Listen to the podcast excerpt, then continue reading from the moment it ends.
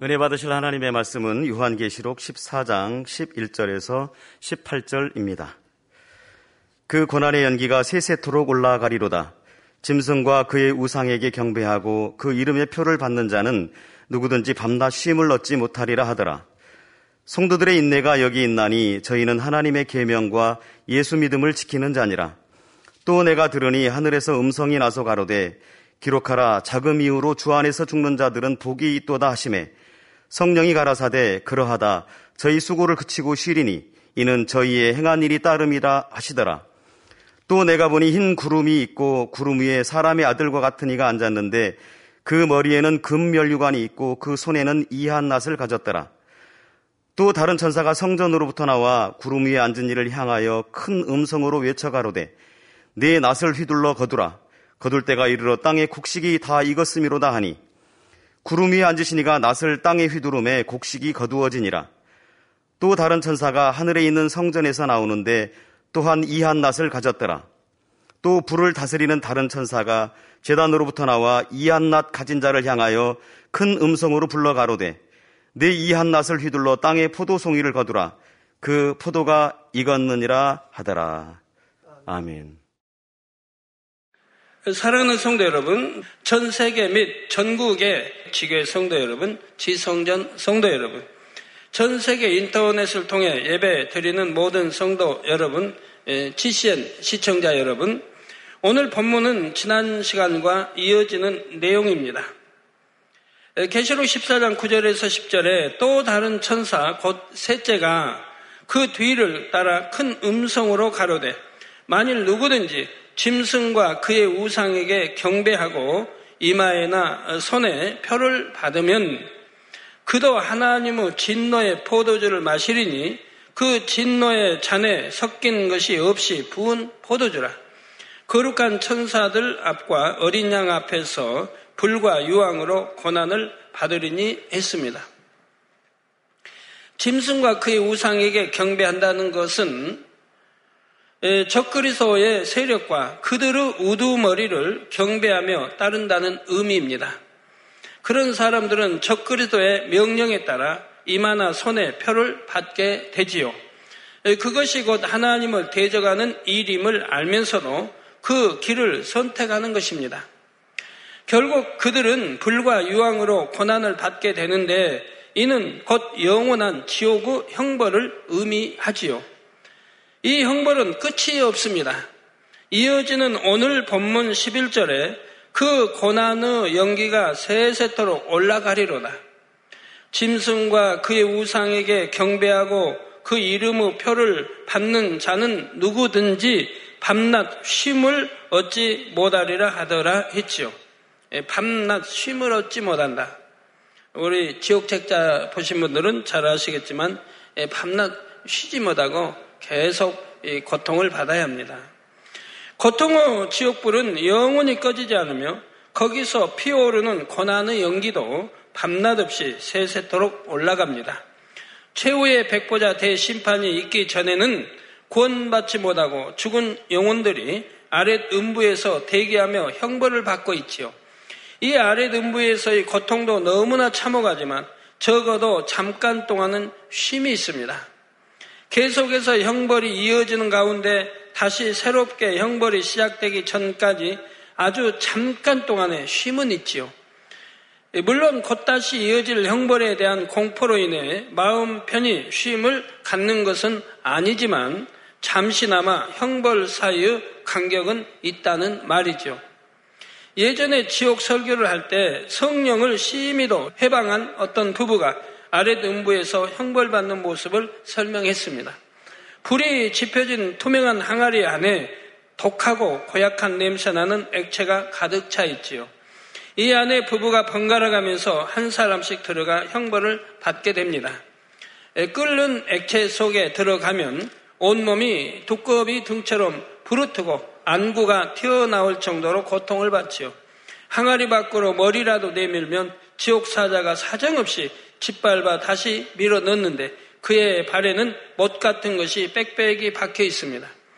그 발길질을 피하려고 머리를 집어 넣지만 뜨거운 고통을 이기지 못해 다시 머리를 내밀고 그러면 또 지옥사자의 발에 짓밟히지요. 부부 중에 하나가 형벌을 받는 동안 다른 하나는 그 장면을 지켜봅니다. 항아리가 투명하기 때문에 그 안에서 고통받는 모습을 밖에서도 그대로 볼 수가 있지요. 이렇게 상대가 형벌 받는 모습을 보면서 처음에는 부부간의 정으로 인해 상대를 건져달라고 애원하기도 합니다. 하지만 시간이 지나면 달라지지요. 너 때문에 내가 이런 고통을 당한다 하며 나중에는 상대를 욕하고 서로 원망합니다. 자신이 조금이라도 덜 고통을 받기 위해 상대의 형벌이 더 길어지기를 바라지요. 그를 거기에 더 오래 있게 하소서 잠시라도 내가 더 쉴 수 있기 원합니다. 이런 말이 나오는 것입니다. 이렇게 아랫 음부에서는 참혹한 형벌의 고통이 계속되지만 그래도 잠시의 쉼이라도 있는 것을 봅니다.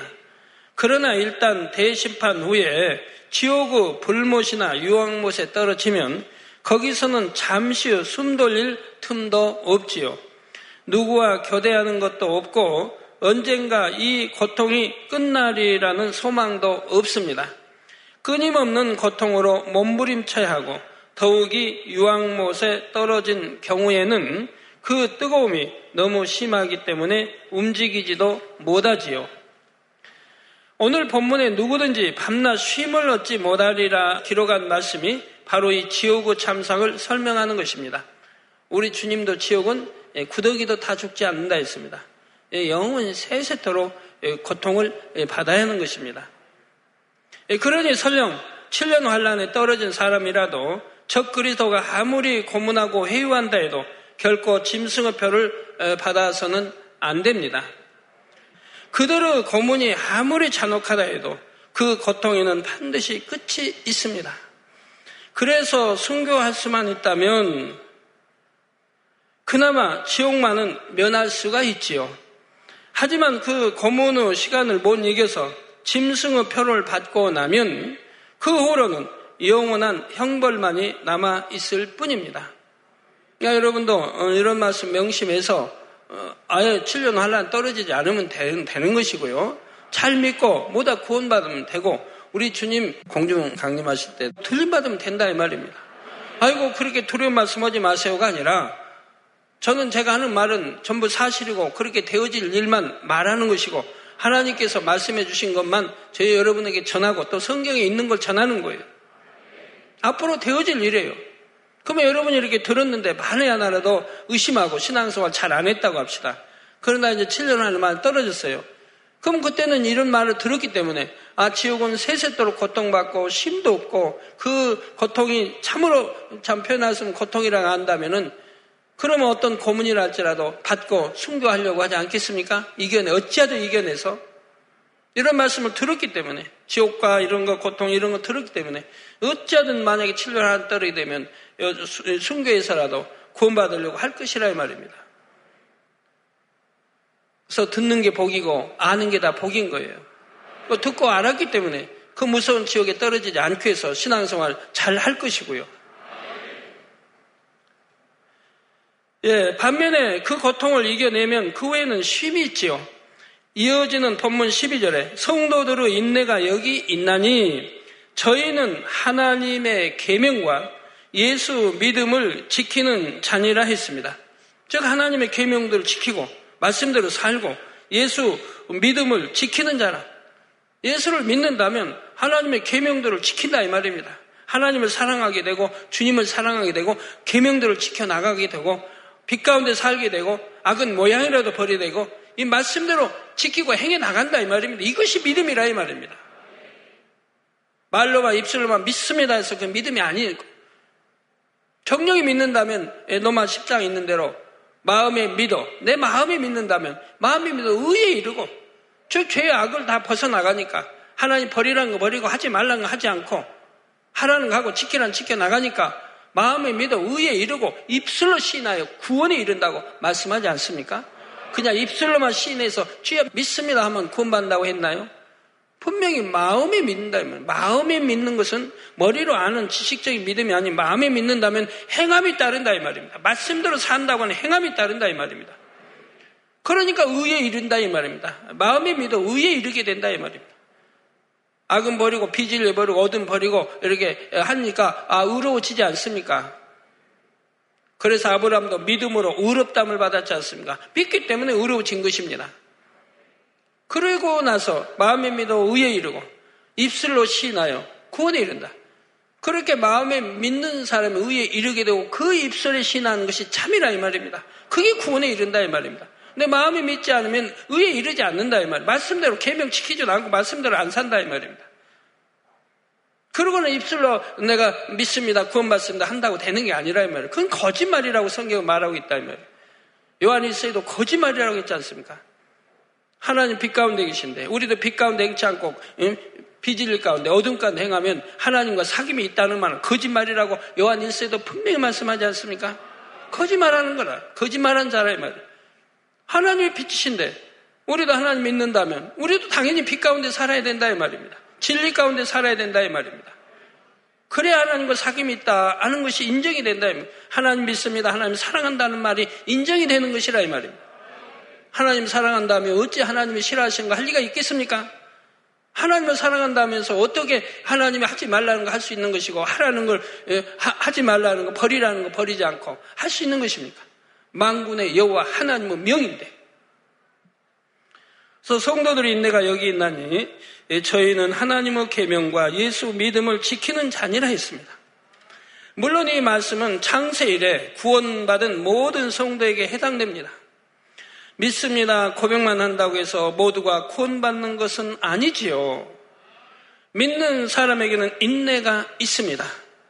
바로 하나님의 계명과 예수 믿음을 지키기 위한 인내가 있는 것이지요.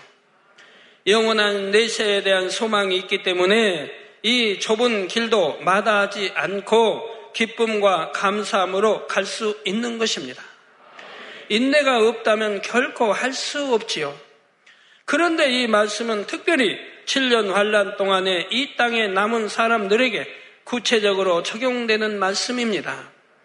비록 그때라도 회개하고 돌이켜서 어찌하든 하나님의 계명을 지키며 어떤 상황에서도 주를 믿는 신앙을 지켜야 하지요. 그러한 인내가 있어야만이 그 영혼이 구원을 얻게 됩니다. 이제 13절에 또 내가 들으니 하늘에서 음성이 나서 가로되 기록하라. 자금 이후로 주 안에서 죽는 자들은 복이 있도다 하시며 성령이 가라사대 그러하다 저희 수고를 그치고 쉬리니 이는 저희의 행한 일이 따름이라 하시더라 했습니다. 주 안에서 죽는다는 것은 구원받았다는 뜻이죠. 자금 이후로 즉 이제부터라는 것은 7년 환란 중을 의미합니다. 7년 환란 중이라도 주 안에서 죽었다면 그는 정령 복 있는 사람이지요. 구사일생이라는 말처럼 그 험난한 상황 속에서도 간신히 구원받은 소수의 사람에 들어갔으니 얼마나 복됩니까? 또한 이때는 오래 살아 있을수록 고난이 더해지니 한시라도 빨리 주 안에서 죽는 것이 오히려 더 복이라는 사실입니다. 아, 그럼 빨리 주 안에서 죽는 게 복이니까 그냥 자살이라도 해야 되겠네요? 자살은 구원받지 못합니다. 자기가 자기 생명 끊어버리는 것은 구원받지 못한다 이 말입니다. 내가 믿음으로 순교해야 구원받는 거지 내 생명은 내가 끊어버리는 거, 자살하는 것은 구원받지를 못한다 이 말입니다. 하나님 주신 생명을 자기 임의대로 예, 참 버릴 수 있는 게 아닙니다. 성령께서 말씀하시기를 그러하다 저희 수고를 그치고 쉬리니 이는 저희의 행한 일이 따름이라 하셨습니다. 저희 수고를 그치고 쉰다는 것은 이제 모든 핍박의 고난을 면하고 영육 간의 안식을 누리게 될 것을 의미합니다. 이는 저희의 행한 일이 따름이라는 것은 그들이 믿음을 지켜 순교한 그 행함으로 인해 구원을 얻어 쉼을 얻게 된다는 뜻이지요. 순교의 행함으로 구원의 대가를 지불한 것입니다. 이어지는 14절, 16절에 또 내가 보니 흰 구름이 있고 구름 위에 사람의 아들과 같은 이가 앉았는데 그 머리에는 금멸류관이 있고 그 손에는 이 한낯을 가졌더라. 또 다른 천사가 성전으로부터 나와 구름 위에 앉은 이를 향하여 큰 음성으로 외쳐 가로되 내 낯을 휘둘러 거두라 거둘 때가 이르러 땅에 곡식이 다 익었음 이로다 하니 구름 위에 앉으신 네가 낯을 땅에 휘두름에 곡식이 거두어지니라 했습니다. 머리에는 금멸관이 있다는 것은 큰 영광을 나타냅니다. 24 장로가 쓴 멸류관이 바로 금멸류관이라 한 대로 천국에서 주어지는 금멸류관은 큰 영광입니다. 이 한 낫, 즉 날카로운 낫이 나오는데 낫은 풀이나 곡식을 베는 도구입니다.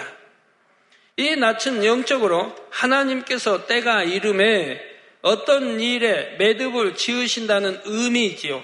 즉 잘라서 끝내신다는 말입니다. 여기에서는 바로 6천년 인간 경작을 마무리하시고 그 열매를 거두신다는 의미로 낯이 등장한 것입니다. 천사가 하나님의 명을 전달하자 구름 위에 앉으신 이가 들고 있던 낫을 땅에 휘두르고 이에 곡식이 거두어졌습니다. 여기서 곡식은 구원받은 영혼들을 의미합니다. 땅을 경작하여 곡식을 수확하는 것처럼 하나님은 인간을 경작하여 알곡된 참자녀들을 얻고자 하셨지요. 그래서 인간 경작의 역사라 표현하는 것입니다. 농부가 곡식을 경작하듯이 하나님께서 인간을 경작하신다는 의미이지요. 농사를 지을 때도 한 번 심고 거두는 것으로 끝나지 않고 매년마다 심고 거두기를 반복합니다. 이런 것처럼 하나님께서도 아담의 범죄 이후 6천년의 세월 동안 무수한 사람들을 경작하셨습니다.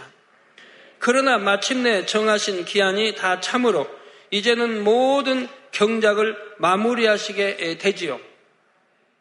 이렇게 모든 인간 경작의 역사를 마무리하는 것을 본문에서는 낫을 휘둘러서 익은 곡식을 거둔다 표현하는 것입니다. 그렇다면 이 구름 위에 앉은 이는 누구일까요? 여기에는 이중적인 의미가 있습니다. 첫째로 구약의 관점으로는 모세입니다. 본문의 모세를 사람이라고 하지 않고 사람처럼 보인다고 표현한 이유는 천국에서 모세의 영광을 표현하기 위함이지요. 계시록을 기록한 요한은 지금 영안이 열려 보기는 하지만 자신은 아직 육의 몸을 입고 있는 상태입니다. 이런 상태에서 이미 천국의 영광을 입고 있는 모세를 보니 그 모습에 고개가 절로 숙여지는 것이지요. 더구나 모세는 경작받은 영혼들 중에 가장 높은 서열에 속해 있으니 얼마나 빛나고 어미한 모습이겠습니까? 그러니 사람이라고 하지 못하고 사람과 같다고 표현한 것입니다. 그러면 왜 모세가 여기 등장하는 것일까요? 모세는 하나님으로부터 구약의 율법을 받아 내린 사람이기 때문입니다. 율법은 영교의 법을 우리에게 알려주는 것입니다. 하나님께 속한 사람은 이 땅의 법만이 아니라 하나님께서 계신 영의 세계의 법에도 따라야 하지요. 이러한 영의 세계의 법칙을 우리에게 알려주신 것이 바로 율법입니다. 수많은 영계의 법칙들 중에 이 땅에서 우리가 지키고 행해야 할 것을 알려주신 것이지요. 이 율법 안에는 하나님의 마음이 담겨 있고 영의 세계를 유지하는 질서가 담겨 있습니다. 동시에 인간 경작에 필요한 모든 것도 담겨 있지요. 인간 경작의 기한과 목적 그리고 방법까지 다 담겨 있습니다. 또한 축복과 저주, 죄와 사망, 심판과 구원 등 이 모든 것들이 설명되어 있지요. 우리가 이러한 율법에 따라 하나님의 뜻대로 살 때 구원받고 축복받을 수가 있는 것입니다. 반면에 계명을 지키지 않으면 그런 사람은 사람의 본분을 떠난 것이고 짐승과 다를 바가 없습니다. 아무리 사람의 형상을 입고 있어도 사람의 본분을 떠나 짐승과 같이 되면 그는 천국에 이룰 수가 없지요. 그래서 경작을 다 마친 후 모세에게 주신 율법이 심판의 기준이 됩니다. 모세가 낯을 휘둘러 곡식을 거둔다는 것이 바로 모세에게 주신 율법에 따라 심판이 이루어진다는 의미이지요. 심판의 기준이 되는 것이 모세의 율법이므로 모세가 낯을 휘둘러 곡식을 거두는 것입니다. 둘째로 구름 위에 앉아 낯을 든 이는 주님을 의미합니다. 요한복음 5장 27절에 보면 아버지께서 아들에게 또 인자됨을 인하여 심판하는 권세를 주셨느니라 하셨습니다. 예, 또 인자됨을 인하여 심판하는 권세를 주셨다. 성부 하나님께서는 심판자요 재판장이십니다. 그런데 그 권세를 혼자만 가지신 것이 아니라 주님께도 심판의 권세를 나누어 주셨지요.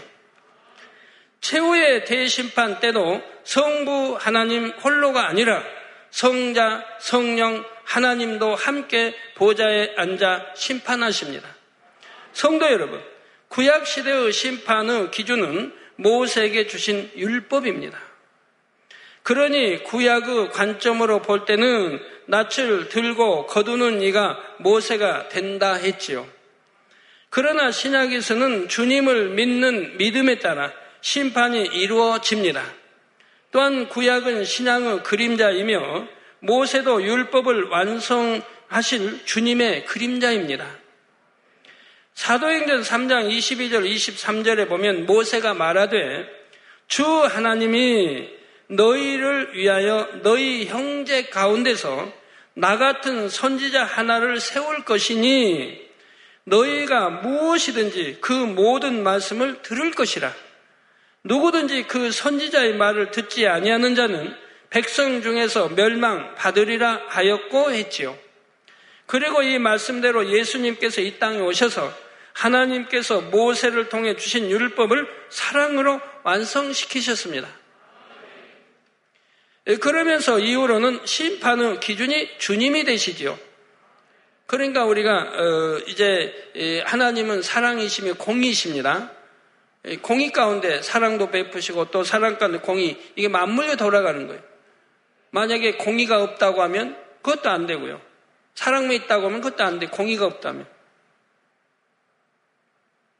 여러분 자녀들을 키울 때 이 공의와 사랑 가운데 자녀를 키워야 되는데 공의를 무시해버리고 자녀를 너무 사랑한다고 사랑으로만 키워버리면 그 자녀는 대부분 잘못되어집니다. 바르게 성장할 수가 없습니다. 공의가 없이 키우니까. 또 공의만 있다고 하면 독재자가 되고 어, 참 사랑이 없다고 하면 그 독재자가 되고 너무 힘들죠. 이것이 맞물려 돌아가야 되는 거예요. 예, 그런데 우리 주님은 이 율법, 모세를 통해 하나님 주신 율법을 사랑으로 완성시켰다 이 말. 요한복음 3장 17절에서 18절에 하나님이 그 아들을 세상에 보내신 것은 세상을 심판하려 하심이 아니요 저로 말미암아 저 예수 그리스도로 말미암아 세상이 구원을 받게 하려 하심이라. 저를 믿는 자는 심판을 받지 아니하는 것이요 믿지 아니하는 자는 하나님의 독생자 이름을 믿지 아니하므로 벌써 심판을 받은 것이니라 하셨습니다. 즉 하나님의 그 아들을 세상에 보내신 것은 세상을 심판하려 하심이 아니라 이 말입니다. 저로 말미암아 세상이 구원을 얻게 하십니다. 저 예수가 우리 구세해 주심을 알고 믿으면 구원받을 거 아닙니까? 하나님 사랑하게 되고 주님도 사랑하게 되고 이제 말씀대로 계명 지켜 살 테니 구원에 이르게 된다 이 말입니다. 그러, 그러므로 저로 말미암아 세상이 구원을 받게 하려 하심이라 이 말입니다. 저를 믿는 자는 심판을 받지 아니하는 것이요. 그래서 예수를 우리가 구세주 믿는다면 하나님의 사랑도 알고 그러니 우리가 계명 지켜 나갈 것이고 즉 하나님을 사랑한다는 증거가 성경은 뭐라고 그랬죠? 계명을 지키는 것이라고 그랬죠. 요한복음이든 요한일서든 곳곳에 나오지 않습니까? 하나님을 사랑하는 것은 계명들을 지키는 것이라 이 말입니다. 사랑한다면 계명을 지키게 돼 있다 이 말입니다. 그래서 저를 믿는 자는 심판을 받지 아니하는 것이요 믿지 아니하는 자는 하나님의 독생자 이름을 믿지 아니하므로 벌써 심판을 받은 것이니라고 했습니다. 구약의 율법은 사실 예수님에 대한 예언이고 예수님께서 오셔서 그 율법을 온전히 이루셨지요. 그러니 이제부터는 예수님께서 그 낯을 휘둘러 구원받을 영혼들을 거두시는 것입니다. 그런데 주님은 이 땅에 사람의 아들이 아니라 하나님의 아들로 오셨습니다. 따라서 주님을 사람의 아들이라 하지 않고 사람과 같은 이라 표현하고 있는 것이지요. 또한 주님께서 구름 위에 앉으셨다는 것은 주님께서 유구 세상의 하늘과는 다른 공간에 계시다는 사실을 설명합니다. 사람이 경작받는 유구 세상은 제1하늘이요. 가장 낮은 차원의 공간입니다. 반면에 주님께서 계시는 곳은 영의 공간으로서 제3하늘 혹은 제4하늘이지요. 이렇게 주님께서 다른 차원의 하늘에 계신 것을 구름에 앉았다고 표현한 것입니다. 구름에 앉았다니 우리 눈에 보이는 저런 눈에 보이는 비를 내려가는 저런 구름을 구름에 앉았다는 뜻이 아닙니다. 이처럼 사도 요한이 한 장면을 보았다 해도 거기에는 이중적인 의미가 담겨 있을 수 있습니다. 요한이 본 이가 모세였지만 결과적으로는 그분이 바로 주님이 된다는 말입니다. 그런데 본문의 천사가 큰 음성으로 외쳐 가로되 내 낯을 휘둘러 거두라. 거둘 때가 이르러 땅에 곡식이 다 이것은 이로다 할 때 좀 이상하다 생각이 들 수가 있습니다. 구름 에 앉으시니가 모세 혹은 주님이신데 어찌 천사가 감히 명령할 수 있냐는 것이지요. 그 이유는 여기 등장하는 천사가 지금 하나님의 뜻을 전달하는 사자이기 때문입니다. 예를 들어 역사를 볼 때 아무리 서열이 높은 신하나 왕족이라 해도 왕의 사자가 와서 명령을 전할 때는 그 사자 앞에 무릎을 꿇게 됩니다. 왕의 사자가 왕의 명령을 대신 전할 때는 왕의 입장에서 말하는 것처럼 전하지요. 왕의 명을 받고 있는 상대방에게 존칭을 쓴다거나 높임말을 쓰는 것이 아닙니다. 이와 같은 이치로 지금 천사가 모세나 주님께 함부로 말을 낮춰 명하는 것이 아니라 하나님의 명령을 그대로 전하고 있는 것입니다. 이 명령을 천사가 큰 음성으로 외치는 것은 위험과 두려움과 긴박함 속에 이 모든 일들이 이루어진다는 의미이지요. 이제 17절, 18절에 보면 또 하나의 다른 낯이 등장합니다. 또 다른 천사가 하늘에 있는 성전에서 나오는데 또한 이 한낯을 가졌더라. 또 불을 다스리는 다른 천사가 재단으로부터 나와 이 한낱 가진 자를 향하여 큰 음성으로 불러 가로되 내 이 한낱을 휘둘러 땅의 포도송이를 거두라 그 포도가 익었느니라 하더라 했지요. 이번에는 사람이 아닌 천사가 낫을 들고 성전에서부터 나옵니다. 이 천사도 날카로운 낫을 들고 있는데 이 낫은 앞에 나온 낫과는 다른 의미입니다. 앞에서 휘두른 낯은 하나님께서 정하신 경륜에 따라 인간 경작의 섭리를 마무리한다는 의미였지요. 저 마지막 거둔 마지막 장면입니다. 반면에 지금 천사가 들고 있는 낯은 구체적으로 그리스도를 통한 진리의 심판으로 마지막 결말을 이룬다는 의미입니다. 예, 다시 말씀드리면 지금 천사가 들고 있는 낯은 구체적으로 그리스도를 통한 진리의 심판으로 마지막 결말을 이룬다는 의미입니다. 앞에서도 주님이 곧 심판의 기준이 되신다 했습니다. 비록 구약 시대에는 모세의 율법이 심판의 기준이 되었지만 결국은 누구든지 예수 그리스도로 말미암아 구원받지요. 베드로전서 3장 19절에 저가 즉 주님이 또한 영으로 옥에 있는 영들에게 전파하시니라 말씀합니다. 옥에 있는 용들에게 뭘 전파했겠습니까? 우리 주님이 십자가 처형 받으시고 운명하셨습니다. 그리고 다 이루었다 하시고 운명하셨습니다. 그 운명하시고 옥에 영들 옥에 있는 영들 거기 가셔서 전도하셨다 이 말이에요. 즉 양심 심판에 의해서 거기 구원받을 그 음부에 있는 사람들 창세일에 구원받을 양심 심판에 구원받을 있는 영혼들 그들은 지금 복음을 모른다 이 말입니다. 예수가 구세주님도 모른다 이 말. 그들에게 바로 이 복음을 전한다 이 말입니다. 예수가 바로 구세주이시고 보혈의 피로 받는 그 복음을 전한다. 그러면 그 옥에 있는 영들은 예수를 통해 지금 전도를 받는 것입니까? 아닙니다. 이미 선지자들 통해서 열심히 전도를 받았습니다. 앞으로 예수가 이제 이렇게 오시면 그분이 전할 텐데 그분이 구세주이고 그분을 우리가 영접할 때 다 구원받고 제사받고 이걸 미리 간 선지자들이 열심히 열심히 전도를 했다면 누구부터 아브라함부터 해서 그래서 성경 구약에 보면 사무엘이 나오죠. 나 분유한데 나도 지금 바쁜데 어찌해 나를 불러냈느냐? 그런데 사람들은 그거를 참 귀신의 영어로 알고 있으니 얼마나 안타까운 일이에요, 성경을. 뭐, 예를 들어, 점, 점치는 이 불렀다고 해서, 그걸 그냥 귀신의 영어로 본다, 이 말이에요. 사무엘 선지. 그러면 사무엘 선지, 귀신의 영이, 귀신이 뭐, 어떻게 앞일을 아느냐, 이 말입니다. 하나님이 계획하신 앞일에 대해서 생사복, 하나님 아시는데 어떻게 아느냐, 이 말이에요. 그가 와서 말하지 않습니까? 사울님 김에 어떻게 비참히 죽을 거, 어떻게 죽을 거 다 말하지 않습니까? 그거 그대로 됐지 않습니까? 그건 왜 귀신의 영입니까?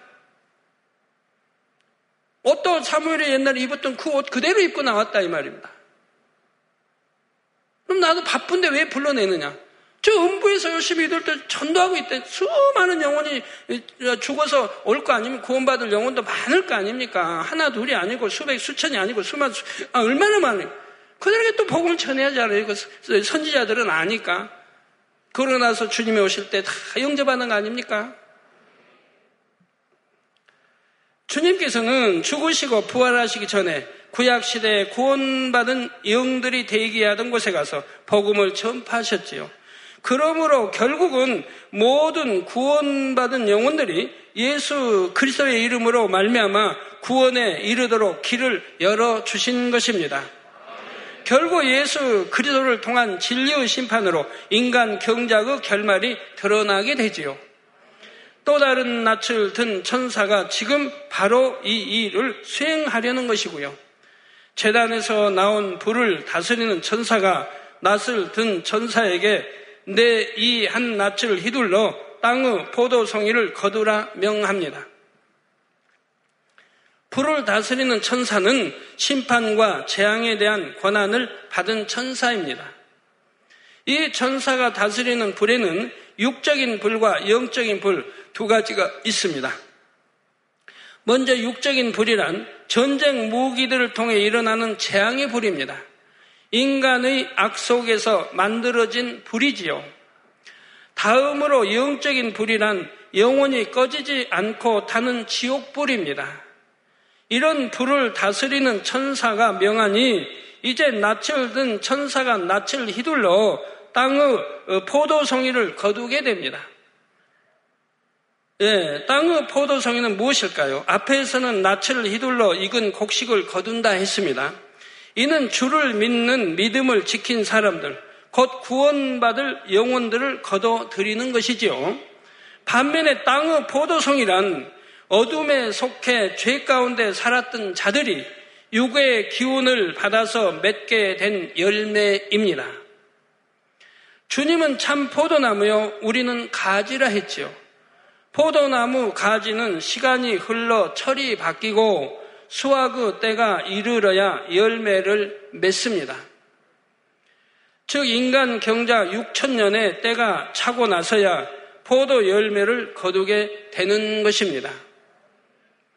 포도나무의 가지인 우리가 맺게 되는 열매가 바로 포도송이요, 포도 열매입니다. 성령의 아홉 가지 열매도 맺고, 사랑의 열매도 맺고, 비추 열매도 맺는 것이지요.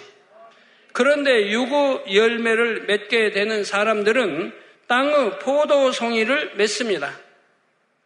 어둠에 속해 죄 가운데 살면서 유구 기운을 받아서 비진류 열매를 맺지요. 때가 되어 경작의 경륜이 마무리될 때는 구원받을 알곡 영혼들을 거두는 것뿐 아니라 구원받지 못할 영혼들도 거두어 드립니다. 마태복음 13장에 보면 좋은 씨를 뿌린 밭에 원수가 와서 가라지를 심어 놓았습니다. 종들이 가라지를 뽑아야 하는지를 묻자 주인이 뭐라 대답합니까? 29절 30절에 주인이 가로되 가만 두어라. 가라지를 뽑다가 곡식까지 뽑을까 염려하노라. 둘 다 추수 때까지 함께 자라게 두어라. 추수 때 내가 추수꾼들에게 말하기를 가라지는 먼저 거두어 불사르게 단으로 묻고 곡식은 모아 내 곡간에 넣으라 하리라 했습니다. 내 곡간이란 지금 천국을 말하고 있는 것입니다. 추수 때가 되면 알곡을 거두는데 이때 가라지도 함께 거둬서 알곡은 곡간에 넣고 가라지는 불에 태웁니다. 즉 지옥불에 들어갈 걸 말합니다. 그 결과가 19절 20절에 나옵니다. 천사가 낯을 땅에 휘둘러 땅의 포도를 거두어 하나님의 진노의 큰 포도주 틀에 던짐에 하나님의 진노의 큰 포도주 틀에 던짐에 성 밖에서 그 틀이 밟히니 천국에 들어간 사람은 다 성 안에 있는 것인데 성 밖은 지금 구원받지 못한 영혼들 지옥 갈 영혼들을 지금 말하고 있습니다. 성 밖에서 그 틀이 밟히니 틀에서 피가 나서 말 굴레까지 닿았고 1600 스다디온에 퍼졌더라 했습니다. 하나님을 대적하고 주를 부인하던 자들에게 불을 다스리는 천사의 지엄한 명에 따라 불의 재앙과 형벌이 임합니다. 하나님의 진노의 큰 포도주 틀이라는 것은 심판의 틀을 말합니다. 이 심판에 대해서는 다음 시간에 계속해서 살펴보겠습니다. 결론을 말씀드립니다. 사랑하는 성도 여러분. 적그리도의 세력이 왕성할 때는 그 권세가 영원할 것처럼 보입니다. 그러나 때가 이르면 반드시 하나님께서 그들을 심판하시며 그 추종자들도 형벌 가운데 떨어집니다. 하나님의 사람들이 이렇게 심판이 있을 것을 무수히 외쳐도 세상의 사람들은 그 말을 듣지 않지요. 설마 설마 하며 돌이키려 하지 않습니다. 예, 당장 눈앞에 보여지는 것에 현혹되어 앞일에 대해 깨닫지를 못하는 것이지요. 설마 설마 하며 돌이키려 하지 않는 사람들 말입니다. 그래서 마지막 때에 대해 예수님께서 마태복음 24장 37절에서 39절에 노아의 때와 같이 인자의 임함도 그러하리라. 홍수 전에 노아가 방주에 들어가던 날까지 사람들이 먹고 마시고 장가가고 시집가고 있으면서 홍수가 나서 저희를 다 멸하기까지 깨닫지 못하였으니 인자의 임함도 이와 같으리라 말씀합니다. 자, 홍수가 옵니다. 좀 비가 막 그냥 하늘에서 막 쏟아집니다. 그래도 설마 설마 그치겠지 하고 있는 거예요 지금. 지금 다 죽어갈 물에 잠겨 죽어갈는데도 지금 모르고 지금 비가 오니 이제 그치겠지.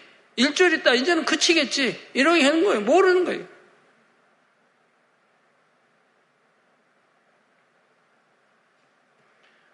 그리고 홍수전에 노아가 참 전도하고 외쳤다 이 말입니다. 한데도 듣지 않았다 이 말이에요. 저 미친 저 미친 사람이라. 아 듣지 않는다 이 말이에요. 그 그냥 그 방주를 계속 1년, 2년, 3년 방주를 지어가고 있으니 완전히 그 돌아버린 사람같이 보여지지 않습니까?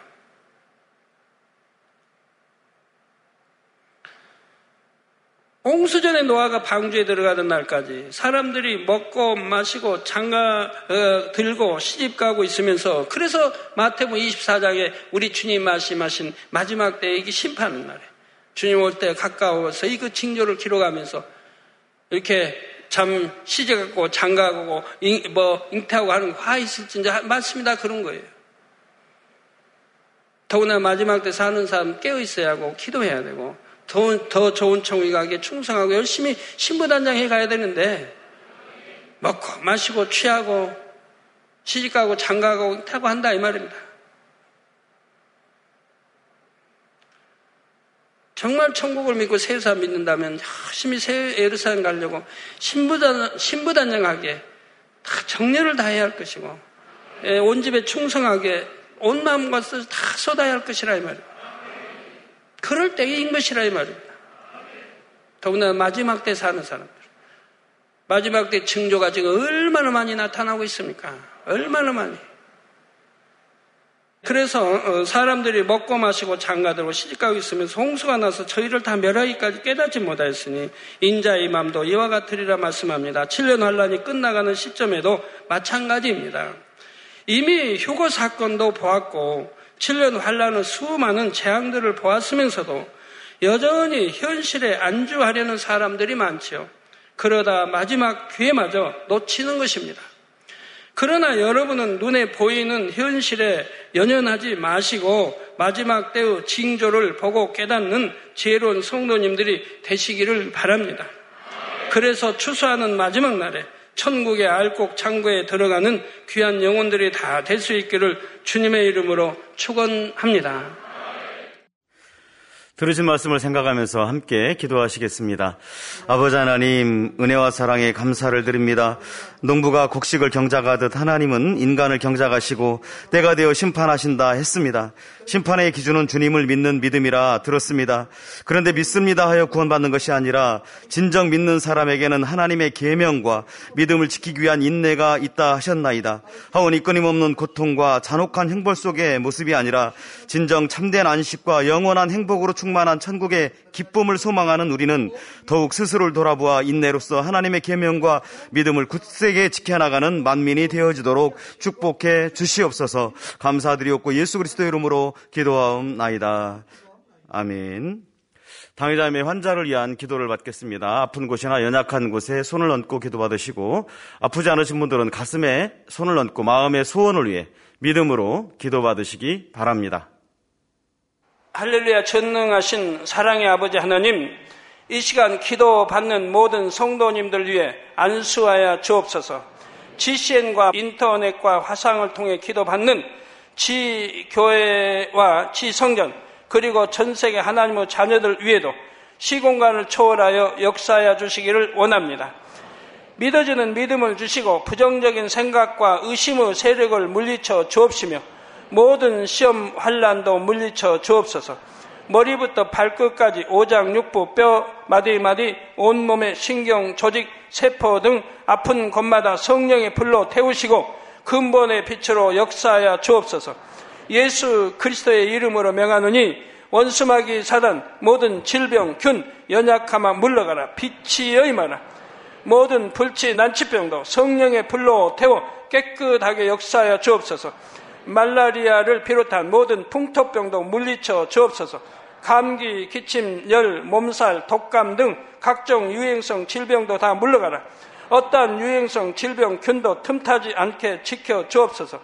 위암, 폐암, 간암, 유방암, 자궁암, 대장암, 피부암 등 각종 암과 에이즈, 백혈병, 뇌졸중, 고혈압, 저혈압, 심장병, 폐병, 위장병, 당뇨, 부인병, 피부병, 갑상선, 질환과 모든 염증도 깨끗게 하여 주옵소서. 소아마비, 중풍, 관절염, 디스크도 온전케 하여 주옵소서. 요통, 두통, 신경통을 비롯한 모든 통증은 사라질지어다. 간질, 자폐증, 우울증, 조울증, 노이로제 등 모든 정신 질환도 물러가라. 모든 마비된 것도 풀어지고 일어나 걷고 뛸지어다. 눈도 잘 보이게 하옵시고 귀도 잘 들리게 하여 주옵소서. 소경은 눈을 뜨고 기머거리는 들으며 벙어리는 말할지어다. 각종 사고 후유증도 깨끗게 하시고 부러진 뼈도 붙여 주옵소서. 화상 입은 것도 온전케 하옵소서. 화기야 물러가라. 열도 물러가라. 아버지 흉터도 나지 않게 역사해 주시기를 원합니다. 마약을 비롯하여 각종 약물과 독극물 중독도 깨끗함을 입을 지어다. 죽은 신경과 세포가 살아나며 죽은 자도 살아나게 하여 주옵소서. 잉태어 축복도 주시기를 원합니다. 잉태 축복을 받으라 예수 그리스도의 이름으로 명하느니 원수마귀 사단을 하늘 공중 곳에 잡은 악의 영들아 물러가라. 그의 사자들도 물러갈 지니라. 이 땅의 악한 영, 더러운 영, 거짓되고 간사한 영, 이간질하고 미혹하는 모든 어둠들은 물러가라. 모든 흉악의 결박을 풀고 어둠아 물러가라. 빛이여 임하라. 아버지 하나님 부르짖어 기도할 수 있는 능력을 주시고 죄를 버리고 성결될 수 있는 능력을 주옵소서. 영원히 잘됨 같이 범사에 잘되게 하시고 가정의 복음화도 이루어 주시길 원합니다. 한 주간도 모든 사고와 재앙으로부터 지켜주시고 불통이 없는 형통한 삶을 살 수 있도록 축복해 주옵소서. 성령의 불담으로 청군 천사와 주님의 불꽃 같은 눈동자로 모든 하나님의 자녀들과 가정, 일터, 사업들을 지켜주시기를 원합니다. 학생들에게 지와 명철을 더하시고 공부도 할 수 있는 뜨거운 마음과 열정도 더하여 주옵소서. 마음과 생각을 세상에 빼앗기지 않도록 지키시고 하나님을 뜨겁게 사랑하는 학생들로 축복하여 주옵소서. 하나님의 자녀들이 먹으나 마시나 입으나 무엇을 하든지 하나님 앞에 영광 돌리는 삶이 되게 축복하여 주시기를 원합니다. 나는 하나님을 만났노라 체험했노라 응답 받았노라 축복 받았노라 간증하는 입술이 되게 역사하여 주옵소서. 아버지 하나님 감사합니다. 홀로 영광 받으옵소서. 우리 주 예수 그리스도의 이름으로 기도하옵나이다. 아멘.